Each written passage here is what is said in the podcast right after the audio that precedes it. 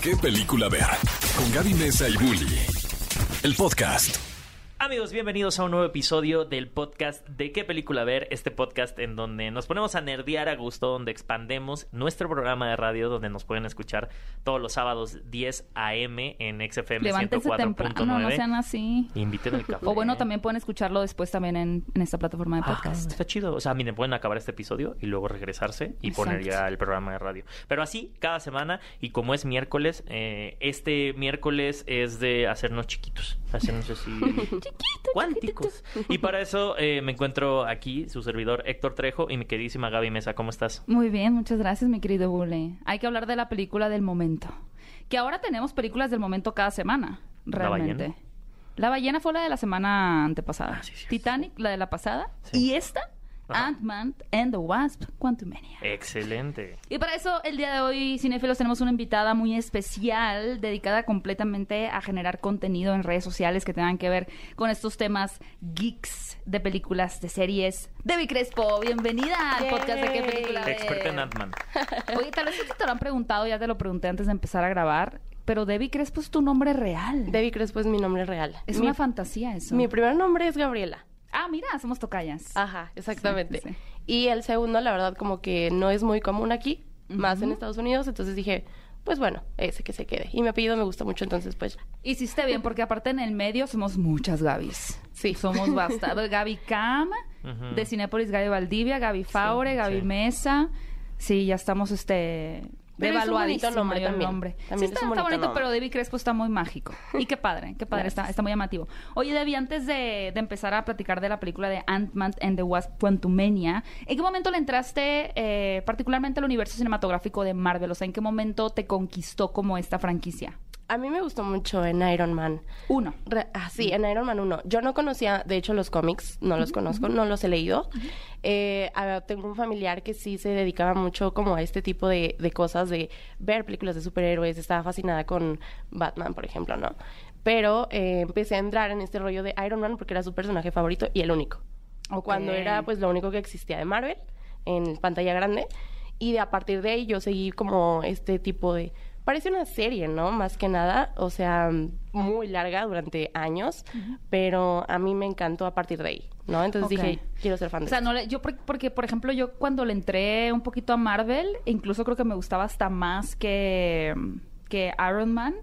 Eh, bueno, eso fue un poquito después, pero Hulk con... Sí. Sí, me gustaban mucho las de Hulk, eran malísimas. Yo tenía el juego pero no, de Game no la de Eric Bana. La de... La primerita. No, la segunda. La que sí Ah. forma parte, es la de, Edward, La de Edward Edward Norton. Norton. Como Ajá. que esa fue la que a mí me gustó mucho. Ok. Y ya ni siquiera era canon, pero ahora otra vez es canon. Y Sí, Spider-Man. Y bueno, Spider-Man, con Sí. Tobey Maguire. Es que t- como que sí se separa las que te gustan de adolescente y las que te gustan de niño, o sea, porque yo sí tenía muchas de las de Batman y tampoco te puedo Ajá. decir que Bueno, era fan DC. de, Ma- de- Ajá. ajá. o sea, no era fan de Batman per se, o sea, estaba muy chiquito todavía Sí. para serlo. No, No, no, no. Sí puedes ser fan de Batman. de que te comprabas tu cosplay Ay, de niño. No, cero. Ay, si eres cero. fan de Freddy Krueger y no, no eres fan de Batman, Es que yo era fan de o Freddy Krueger o de los Power Rangers. pero es que sí podías ser fan de Batman entonces. Ay, no. Pero además, Dan, tú, tú me imagino, Debbie, que eres más, no sé por qué siento que eres más joven que nosotros. ¿Cuántos años tienes? 25. Ajá. Ah. Es que ella sí era una niña cuando salió Por Iron eso, Man. exacto, o Sí, sea, tú cuando- estás hablando por nosotros rucos, pero ella sí era una niña cuando salió Ay, Iron Man. es que ve quién, o sea, literal es como el meme de sé que no nos tienen que dar nada, pero mira lo que nos están dando. Nos cambiaban en nuestro Batman cada dos años, o sea, no podíamos tener Todavía nos lo continuidad. cambian, ¿eh? Ya sé, sí es cierto, es verdad. Sí. Bueno, cambiamos, o sea, no, o sea, Iron Man te tocó, no cambió, me explico, o sea, Ajá. no hubo como varios Bueno, intentos. Ahí, el éxito de a ti sí te cambiaron exacto. Edward Norton. A mí sí me cambiaron a Edward Norton, a Eric Bana por Edward Norton, por Mark Ruffalo. o sea, he vivido tres Hulks. Oye, Debbie, te, te quería preguntar. eh, Dime. Siempre he tenido esta pregunta a los, a los fans marvelitas acá de corazón. ¿Si revisitas las películas? O sea, porque ya son muchas. O sea, Sí. digo, el otro día estaba pensando, ay, debería de ver todas. Y luego, neta, vi la lista de cuántas eran. y Se dije, te pasó "Eh". eso ahora en la pandemia. La pandemia era el momento No para sé. ver todas esas y las del Hay, Señor de los hay Anillos. algunas que no. Por ejemplo, cuando salió Endgame, yo me acuerdo que estaba como la, la prueba de que la calendarización de desde la película número uno hasta la que tienes que ver para entender la Endgame. Yo sí me la sé, o sea, sí me acuerdo de cada una de ellas, pero como quiera tengo mis favoritas y algunas no. A ver, venga. No. Tu top 3 para no hacerlo tan largo, de las mejores y para ti las que consideras las peores antes de empezar a hablar de Ant-Man Quantum O sea, tres y tres. Tres y tres. Tres muy, muy buenas y tres en el rincón de la muñeca fea. Mm, ¿Cuentan Hulk como canon? Sí. Sí, sí, sí, sí. Entonces o sea, sí. vas a meter... Entonces no, para que se ponga más picante. No, no le destruyas a. Gaby su película. Sí, A porque mí no dije, me si ven las gusta. buenas, sí, pero no creo. Entonces, A mí no me gustó. Creo que Thor, eh, The Dark World, no me Ujú. gusta. Ok. Esa sí, no me gusta ¿La nada. has vuelto a ver? No es tan mala como dice. Sí me gusta por Tom Hiddleston. La Ajá, verdad es que soy muy fan de eso por verlo a él, pero la película no me gusta nada. Ok, El es CGI una. es, muy feo. Otra. Híjole. Sin miedo, Debbie, tú puedes. Ah, sí. Ay, no sé, no sé, no sé, no Hay sé. varias, ¿eh? ¿Te doy ideas? A ver. Eh, bueno, la segunda de Ant-Man a mí casi no me gusta. ¿Neta? A mí no me gusta la A mí me, segunda. me choca el villano Thor, de esa película. Love and Black Panther a mí no me gustó. La primera Black La primera Panther. no me gusta Ok, nada. está bien. ajá. No me gustó esa y tampoco me Iron gustó Man El 3. Soldado del Invierno. El Soldado del Invierno. O sea, son tus tres peores películas. Sí, que para a mí. ti no te gustaron. Ajá. Estás Ok. como que es Soldado del Invierno es súper en Capitán contra América, del sí. pensamiento popular de los hermanos Rousseau de que, ah, salvaron el MCU. No, pues fue la primera película que Sí. todo el mundo dijo, ah, estas películas pueden ser serias. ¿Y las mejores? Las mejores, ahí sí está cañón. Yo digo que es Infinity War. Para mí, para mí. Iron Man 1, Ujú. esa sí me gusta mucho. Y. A ver, me da mucha curiosidad la tercera. Híjole. Shang-Chi. No, Shang-Chi No. está de las peores. A mí me gustó mucho Shang-Chi. Ay, es que tú siempre vas a dar la contra. Sí. Avengers. Ah, muy bien.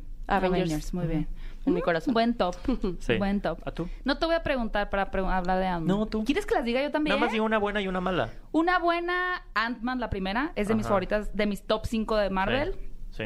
Y de mis menos favoritas, y ay, sí, ahí tengo varias. Pero vamos a decir, la verdad es que no me gustó nada Shang-Chi. Me pareció muy genérica. Creo que el protagonista no es carismático. Eh, ¿Qué onda con regresar al mandarín? Si ya había Ay, fallado, sí. falló triple. Ajá. No me gustan los efectos especiales. O sea, como que realmente es una película con la que no conecté. sí. Prefiero Eternals incluso. Hoy. ¿Y tú? Eternals. Sí, Ah, Eternals. ok. Eternals. Qué fuerte. La que divide. No, a, Eternals. a mí, Sí. a mí me gusta mucho Iron Man 3. Ajá. O sea, me encanta Híjole, me encanta. Ya no sé si lo estás haciendo adrede o es verdad esto. performance. No, Sí, sí, sí. es que hay cosas... No, no puedo elegir que- cuál me gusta más, cuál me gusta menos, porque mm, creo que hay momentos de unas que me gustan mucho. De Shang-Chi me encanta la pelea en el autobús. O sea, se me hace de las mejores secuencias de Eso pelea sí. que ha tenido el MCU. Mm, Michelle Yeoh es lo que me gusta. Incluso en el sí. edificio es muy buena esa Ah, pelea. es muy buena. Entonces digo, si buena. tiene buenas peleas, pero por ejemplo, Black Panther me gusta al principio y de la nada esa última pelea en CGI a oscuras es como, No, ¿por qué sí. se odian tanto? Me encanta Black Panther a mí. Ajá. Pero bueno, vamos a ir ahora con la nueva entrega. Justo porque creo que ha dividido opiniones. Ha dividido Sí. muchas opiniones la película de... Creo que no había visto tanto esto porque, por ejemplo, a nivel personal a mí no me gustó Love and Thunder. Siento que desperdiciaron demasiado el personaje de Jane Foster. Era como el gran regreso Sí. del personaje con Natalie Portman, que había tenido problemas con, con el estudio, que lo había dejado, que regresó. Era como, no manches que tenemos de regreso a Natalie Portman como Sí. Jane Foster, como Mighty Thor. O sea... e- Era un momento súper esperado y es como, aquí estoy, y ya me fui. Y es como, ok. Y pasó off-screen. Sin embargo, a pesar de que yo la con- no la considero una buena película, la reacción al final del- de la audiencia y también de la prensa con la que la vi era positiva. Yo Claro. me sentía como patito feo de que soy la única a la que no le gustó esto. Y ahora con Ant-Man and the Wasp Quantumania, que ya pueden ir a verla en Cinépolis, en IMAX de preferencia si quieren, 3D Súper sí. también sí había una división más clara entre quienes decían, me encantó esta arranque de la fase 5 y quienes decían, no era lo que yo esperaba. Como que sí hay una polarización, ¿no? Mucho Claro. más clara. Eh, ¿Qué expectativas tenías tú de esta nueva película de Ant-Man? Iniciando con la fase 5, yo esperaba tipo un nuevo Avengers Endgame. Yo sé perfectamente que era Ant-Man. Es un personaje que han querido ah, o le tienen mucha fe. Yo siento que lo han querido como, no sé, hacer muy grande. Un personaje muy grande y representativo dentro del UCM. Pero, eh, no sé, eh, creo que no puedo decir que no me gustó. Eh, sí me gustó. De hecho, eh, hay, hay, hay mucha nueva experiencia dentro de, de esta película. Bueno, es un mundo nuevo debajo del nuestro o dentro del nuestro, no sé cómo decirlo, que me recordó mucho a Avatar también. Ok. Es como si estuvieras viendo algo diferente, ¿no? Sí, sí hubo un momento que creo que hay una criatura como, como un ave que Sí, me me, recordó sentí que mucho estamos, eso. estamos en Pandora, amigos. Pero diferente, ¿no? Sí, me recuerda. recordó mucho a eso. Y la verdad es que sí, sí me gustó. Eh, mm, ciertas cosas como cualquiera tienen sus errores y no sé si es precisamente la em, cantidad de películas que están sacando últimamente lo que ha hecho que puede que no den al punto o puede que no llenen las expectativas de la gente porque nosotros idealizamos, ¿no? Sobre todo, no, pues es que viene un villano todavía mejor que Thanos y que no sé qué, pero no lo conocemos, no sabemos nada de él y ya queremos que destruya el mundo. ¿no? Entonces creo que también es un poco por las expectativas que uno tiene que terminan arruinando la película. Cuando realmente no. Están haciendo una presentación, están iniciando un nuevo, ah, una nueva historia, por así decirlo. Entonces, en mi opinión, deberían de darle la, la oportunidad a esta película porque es conocer una nueva fase. No, y de entrada el villano, Claro. carismático, gran actor Jonathan Mayers, qué onda, y también lo vamos a ver próximamente en, En Creed, Creed. enfrentándose con Sí. Michael B. Jordan, o sea, es una, una explosión de, de epicidad. Eh, sin embargo, creo que de entrada eso es lo que a mí por lo menos me atrajo a esta película, ¿no? El villano, ver, ver a Sí. Kang. Y lo que me gusta es que existe mucho esta duda, ¿no? De, pero va a ser tan poderoso como Thanos. Es como, a ver, espérate. Primero vamos a presentarlo. Exacto. Y en esta Sí. presentación a mí me gustó mucho, porque realmente, gracias a su buena actuación, y digo, Marvel se ha caracterizado por tener a Kate Blanchett Sí. y a. Scarlett Johansson y, y a un Robert Downey Jr., ¿no? O sea, Mark Ruffalo, actores que realmente tienen una carrera consolidada. Este, mm, ¿cómo se llama? Este- Odin. Anthony Hopkins. Anthony Hopkins, Sí. sí. Es Anthony Hopkins, Sí, ¿no? sí, sí. O sea, no manches, realmente es bien impresionante cuando te pones a Michelle. Pfeiffer, Michael Douglas. Douglas. O sea, es como... Están los actores más relevantes de la industria en esas películas de, de No por Marvel. nada. Y. Jonathan Mayers, a pesar de que está empezando a construir su carrera, ya demuestra que tiene el potencial para Claro. ser un, un- una imagen, ¿no? La cara Sí. de la fase, que sería la 5, la 6 y ya, ¿no? Ajá. Cinco, seis. 5 y Ajá. 6. Y eso a mí me gustó mucho de esta película. Se me hace que eh, también creo que hay un diferenciador. Estamos viendo por primera vez a Jonathan Mayers desde el principio de la creación del personaje. Mm, Eh. Thanos no teníamos claro que iba a ser Josh Brolin. O sea, se fue sumando. Entonces no, no lo pudieron ticiar tanto como lo hubieran ticiado desde un principio. Bueno, y también porque era mucho CGI, Ajá, ¿no? era puro Ajá. CGI y salía caro. Sí, sí, sí, sí, sí. Creo que esto cumple también como mi sueño que siempre tuve, donde un día dije es que todo actor de Hollywood va a actuar en películas, pero va a tener a su personaje de Marvel. O sea, como que algo ¿Ese me es lo un decía. sueño que tú tienes? Pues no lo tenía, o sea, era como pues hace cuando empezaban apenas las de Iron Man y se veía que estaban yendo hacia un Ah, lugar, era como claro. va a llegar un día en el que veamos, digo, todavía no ha pasado que veamos, bueno, a Leonardo DiCaprio y digamos, ah, además de ser Leonardo DiCaprio y hace todas estas películas, él es tal de los superhéroes. Y ya estamos acercándonos a eso. O sea, y ahora con la expansión de. DC vamos a llegar a eso. donde Batman tienes- acaba de salir en Thor. Ajá. Eh, sí, Oye, hablando un poquito de lo que no me gustó Es y verdad. quiero saber tu opinión porque a, a mí, a mí me sacó mucho de onda. Yo sé que a ti te gusta mucho esta actriz porque creo que hizo un muy buen trabajo en Freaky, la actriz que, Mm, que la había Cassie Cassie. Lang. Hay Sí. mucha, hay mucha controversia. No, ma- es que yo, yo no sé si ahora es una cuestión como de que se nota que gran parte de la película fue filmada en pantalla verde o pantalla azul, en donde estás interactuando con cosas que en efecto no están ahí. Sin embargo, tienes una Michelle Pfeiffer y un Michael Douglas que dices, está montado en una hormiga, está montado en una Está hormiga. montado. Y ella crees. es sumamente inexpresiva. Y yo sé que no es ella como actriz, porque en Freaky hizo un muy buen trabajo. Entonces, es ella en esta película. ¿Tú qué sentiste del personaje de Cassie Lang? Que además es otra actriz de la de Avengers Endgame, ¿no? Sí, yo la sentí un poco inexperta. Ajá. Como que todavía le falta un poco de experiencia en este tipo de filmaciones o en este formato en que todo es CGI, por ejemplo. No es lo mismo estar imaginándote algo a estar en un set. Sí. No, entonces yo creo que puede ser eso. Eh, Hoy leí un comentario en Twitter que decía, es que a ella la eligieron sobre la otra, la otra actriz porque tiene más pedigrí. Y yo, Qué feo que puso ¿qué? eso. O sea, ¿no son perros?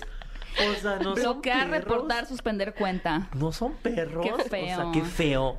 Qué feo, pero si hay un punto en donde sí Claro. digo, si no había necesidad de cambiar a la actriz y luego de nuevo inserta el meme de no nos tienen que dar nada, pero miren lo que nos están dando, pues sí medio Claro, te sí hay un cambio cosas. consciente que, que no es como que, vamos a decir, Evangeline Lilly y el tema de las antivacunas, que quizá hubieran llegado Sí. o hubieran llegado a un punto O de decir, Wright, ¿no? Mm. Sí, que creo que fue un poquito más vocal Evangeline Lilly, Ujú. ¿eh? O sea, que está en manifestaciones y todo. Y se nota que no le estaba pasando bien en esta película. Es raro, porque la vemos toda la película, pero se ve que no le está pasando bien. Sí. Pero si hubieran dicho, ok, vamos a tener que cambiar a la avispa de Evangeline Lilly sale, ¿tú pensarías que quien entre en lugar de ella, como Harrison Ford ahora que va a entrar en lugar del general? Sí. Ah, cierto.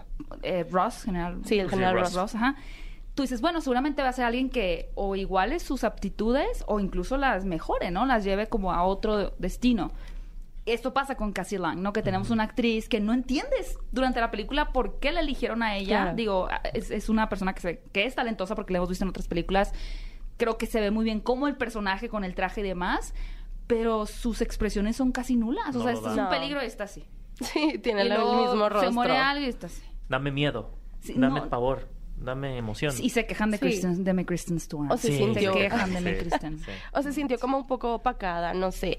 Sí quiso como... Se la come el Ah, otro Pues cast. todo el cast. Es un gran cast Sí. también. Pero necesitas a alguien que entre en el quite, ¿no? Yo siento que sí tiene que ver con eso de. Imagínate que mide cinco metros. Así, lo bueno.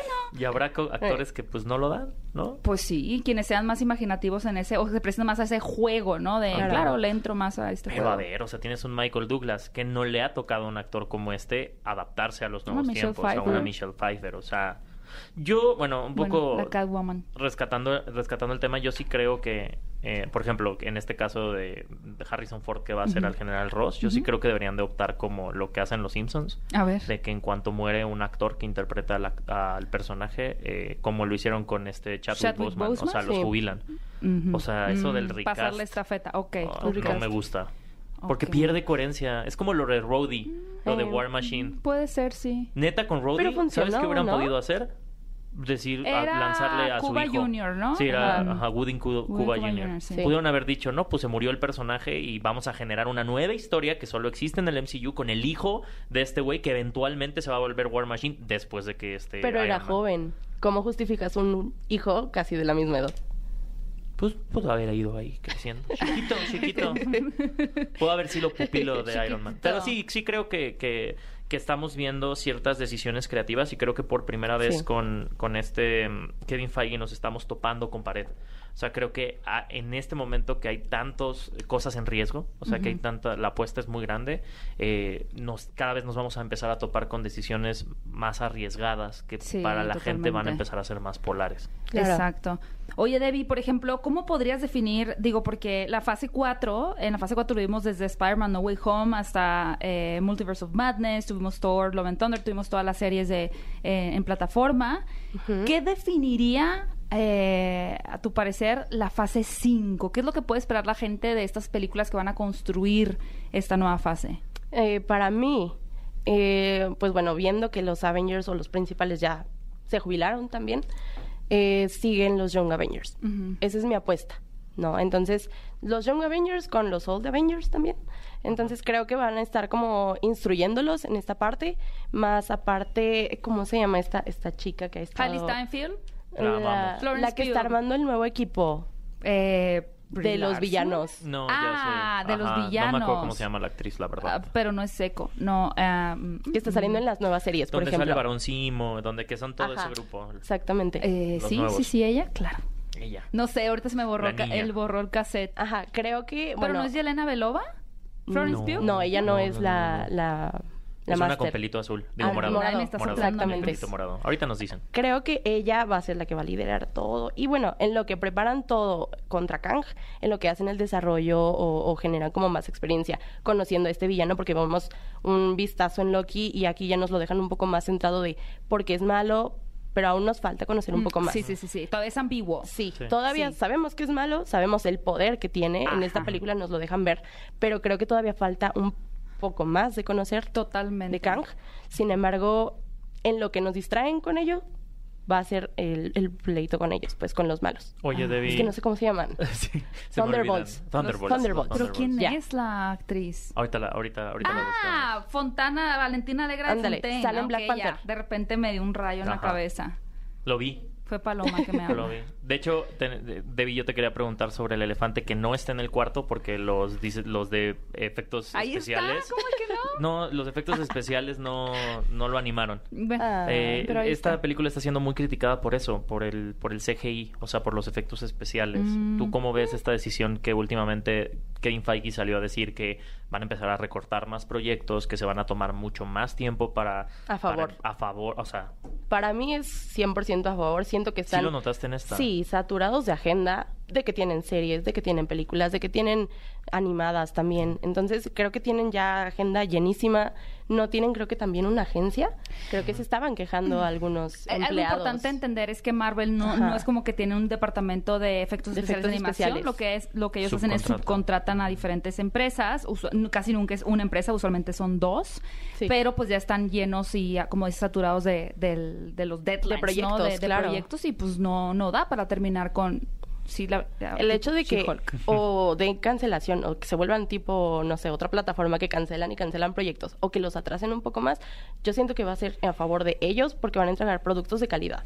No queremos ya más productos para seguir hypeándonos, no, queremos calidad. Eso es lo que yo opino en nombre de todos los fans. Y, en- y hablando de hype, ¿qué te parecieron? Bueno, ahí, por ejemplo, los que onda con los efectos Sí. especiales. Las dos, tenemos dos escenas post-crédito. La primera que sucede luego, luego a terminar los primeros créditos y la segunda buenas. que a- agárrense con la lista de Sí. el que llevaba el catering al, el tercera unidad de catering, de la tercera unidad de catering, ¿no? Todos se Ajá. tienen que aventar. A mí la primera escena post-créditos, ¿Qué es la de... La de Kang, qué? Ajá, donde sí. podemos ver otras versiones Sí, de Kang. sí, Podemos decir. Es que parece que fue Sí, a ya. comprar el aquí en ¿cómo se llaman donde venden disfraces? Peli disfraces de película. Disfraz de película. Ajá. Parece que se fue. Me das uno de faraón y Sí. me das uno de Sí. así. Hay uno Ay, que se parece al mandarín. Ándale, y es como dude, o sea, la neta sí a mí me da un poco presupuesto. No estás haciendo, Sí. no estás haciendo la amenaza demasiado grande. Eh, Y luego hay una escena ¿no? como O sea, que parece como- de, de- entre mm, Power Rangers con este el morado y, Sí. y Star Wars. Ujú. No, Sí híjole, vi. no les no. ¿Sí la viste? Sí, no les vi. quedó Vi bien las esa dos escena. escenas. Creo y que siento que el poder que habían creado de Kang de intimidante Ajá. lo- ahí, Ahí no, fue como de... uh, siempre Sí. no, Se diluye. siempre no. Sí, y ni hablemos de ya no mencionamos a um, la cabezota, ¿cómo se llama? Modok. Modok. No, que no hay que hablar de eso. No. Eh, pero ¿qué te parece a ti la primera y la segunda escena post crédito? La primera escena post créditos me intriga porque al principio siento que están en contra de Kang malvado, Pero luego siento que se termina volviendo como ella. O sea, Ajá. de que tienen como el mismo propósito al final, Sí, sí, sí, sí. ¿no? Entonces, Kang malvado siendo el que vimos en la película, ¿no? exactamente. El exiliado. El El exiliado. El exiliado. Ajá, se supone Porque que- se refieren a él los otros Kangs como el exiliado. El exiliado, exiliado. Ah, sí es cierto. Bueno, se supone que a él lo no desterraron por eso. O sea, ya la vi. Ay, lo viste filtrado seguramente. Y ya la vi entonces. Bueno, a él lo desterraron porque quería hacer una locura con todas las líneas del tiempo. Pero al final el propósito fue lo mismo para los otros. O sea, de que es que ellos están, o sea, la gente ya se está metiendo con las líneas del tiempo, ¿no? Por ejemplo, Ant-Man, yo creo que se refería a, para mí, el, ellos se referían a Ant-Man, el que estaban ya haciendo una locura con todas estas líneas del tiempo. Ok, Y siento que se estaba volviendo igual que el exiliado, a mi parecer. ok. A mí lo que me sé. parece un poco confuso es que es, es haber tenido Spider-Man No Way Home, en donde ya se mezclaron las líneas y luego como que se desmezclaron y luego que siento que el propósito de esta nueva fase es que se van a volver a separar todas y volverlas a mezclar, o sea, como que un es un poco como que no ir y venir, ir y venir, Sí. ¿no? Pues ya ves que Kevin luego que Feige... Kevin. Feige ya-. Kevin Feige ya dijo que quiere 80 años, ¿no? Más. Eh, y finalmente, bueno, para ir cerrando un poquito, eh, Debbie, ¿cuál es la siguiente película que más esperas de, de esta fase, de esta fase 5? De película. Ajá. Estoy muy emocionada por ver qué pasa con el nuevo Capitán América. Ajá. Me genera mucha incertidumbre eso, Ujú. ¿no? O sea, como me gustó la serie, no me gustó la villana. Se llama Nuevo Orden Mundial, ¿no? Sí, Ah, ok.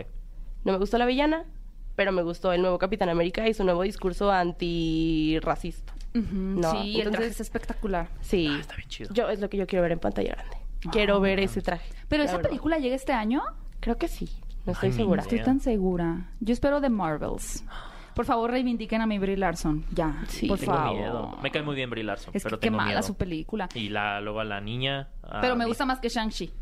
Oye, La verdad. Más y, y creo que ya me van a cancelar con ese comentario. pero igual, igual estoy exagerando un poco. Igual están a la par. nah. De malas. Tienen sus cosas buenas, tienen sus cosas malas. No hay que verlas como un epítome ya del cine. O sea, yo creo que desde el principio siempre nos dejamos llevar un poco por la impresión de haber sido un proyecto innovador Claro. dentro ¿Marvel? del sí Marvel en dentro del cine Sí. eh, pero creo que hoy en día tenemos que ser un poquito más aterrizados y qué padre que ya estamos viendo en una época en donde sí existen los proyectos de Marvel pero no es todo lo que podemos encontrar como oferta Sí. cinematográfica y vienen muchos proyectos de otras cosas muy emocionantes Muy emocionantes, como el oso, oso intoxicado. Ay, como Ah, intoxicado, que luego hablaremos de esa. Pero, mi queridísima Debbie Crespo, muchas gracias por venir a este podcast. gracias Esta a es tu por casa. invitarme. Un gusto yo de estar aquí. Pues más que nada, que sigan disfrutando de las películas de Marvel, que no se enfrasquen en querer odiarlas nada más porque sí. Creo que hay que darles la oportunidad y sobre todo verlas en cine. El productor dice sí. Sí, sí. Él quiere. Perdónanos por hacer el spoiler de las escenas post créditos, Andrés. Pero no te van a Lo arruinar la película. Nah. No te. Oye, David, ¿cómo podemos seguirte en tus redes sociales? ¿Dónde te puede encontrar la gente? Estoy en Instagram como Debbie Crespo, eh, en Twitter también como Debbie-CH, en TikTok eh, estoy como Cinedep con doble E y B chica. ¿Como Johnny Depp? Algo así, pero con No, nada chica. que ver. Cinedev. Ah, qué Cine bueno. Pues Con más vale aclararlo. Bueno, está bien. Se está separando de la identidad. Así es.